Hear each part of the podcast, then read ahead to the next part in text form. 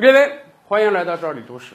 这两天啊，美国民主、共和两党已经纷纷确定了自己的总统候选人啊。朗普总统正式获得提名了，人家可能有点忘乎所以，说的有点嗨了。他跟自己的选民讲：“我不但要下一个四年，下个四年之后，我还想再干四年。”这可能吗？至少按照美国现在的政治体制来讲，这是不可能的，因为美国已经有明确法律规定，一个人不能干两届以上的总统。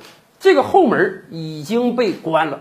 我们今天就聊一聊这个后门是如何被关上的。美国立国的时候啊，只有十三个州，宪法写的比较简单，各项法律措施也不是很完备，所以美国的政治传承啊，经常有很多是潜规则啊，没有明面规定的规则。比如说，总统能干几届，以往没有任何明确的法律规定啊，只不过由于华盛顿干了两届，人家就不干了。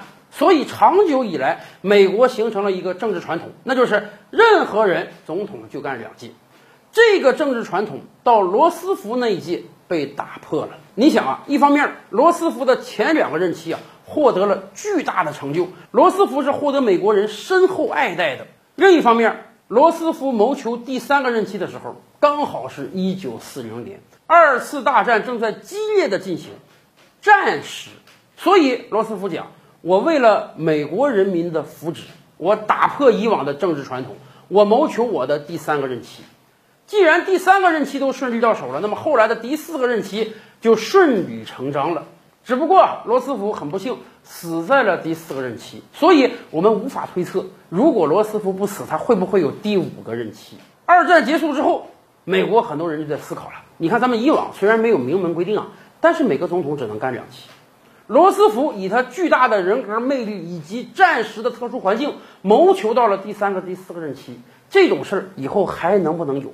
如果不能让他有，我们就需要在法律上进行规定。所以那个时候就有很多美国人出来说：“哎，我们要修改法律，在法律上明确规定啊，总统不能干两届以上。”慢慢的，这在美国社会几乎就形成了一个共识。于是，在杜鲁门任内，美国正式修改了法律。这个法律很清晰地表述说啊，任何一个美国人担任总统不能超过两届。但是有一个特殊情况，如果你是继任总统，你继任的时间短于两年的话，你还可以再选两任。也就是说，理论上讲，一个人的最长任期是差一天十年。因为最理想的状态是。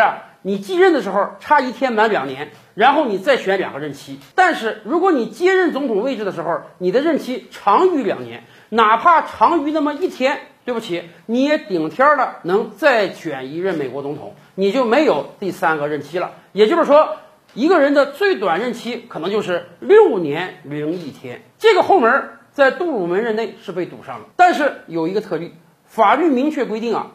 本条法律通过的时候的在任美国总统不受这个限制，也就是说，杜鲁门本人不受这条法律的限制。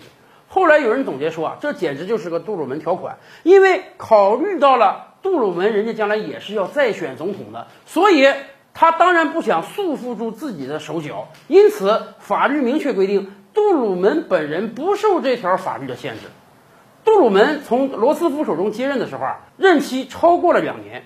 后来杜鲁门自己也选了一届，按照这条法律的规定，本来他是不能再选了。但是这条法律明确说杜鲁门不在此内，所以杜鲁门本来应当有他的第三个任期。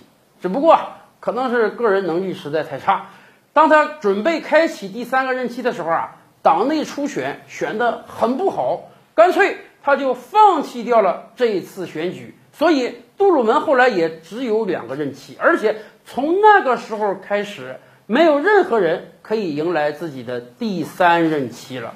那么，朗普总统能吗？